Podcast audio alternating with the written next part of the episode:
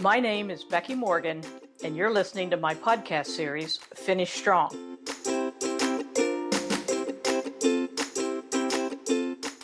I stood in the office of the VP Global Operations looking at the graph on his wall.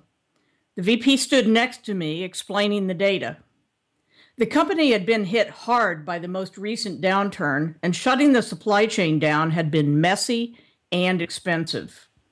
After years of growing sales, they simply had been unprepared for the precipitous fall in sales they experienced. Our conversation was not about that, but about how to better predict when to begin to open the supply chain faucets again. We both knew that off on wouldn't work, that a planned and gradual return would be necessary. The billion dollar company was required by the board of directors to use a common forecasting source, one that had been fairly good, but always a few months late predicting turns. The question how could we comply with that directive and yet not be caught behind the eight ball once again. We developed a low risk plan to selectively meet with key suppliers and their suppliers to understand the challenges they would face increasing volumes.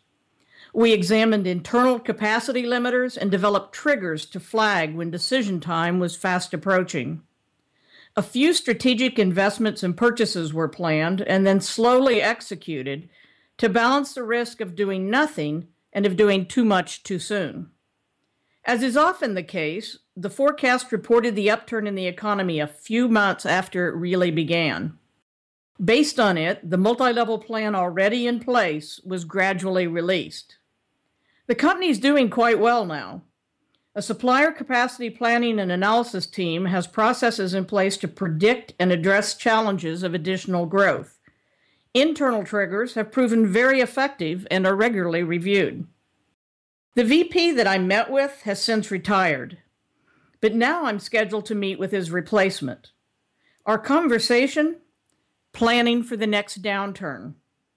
While individual contributors are handling day to day operations, and mid level managers are ensuring that near term plans are sufficient and continuing to focus on process improvements, the leadership team is looking at the next great opportunity, both to succeed and to fail. We are ensuring that, short of worldwide calamity, we can smoothly adjust the supply chain, product development and lifecycle management, and financial realities while maintaining vision and core values. What's just over the horizon for you?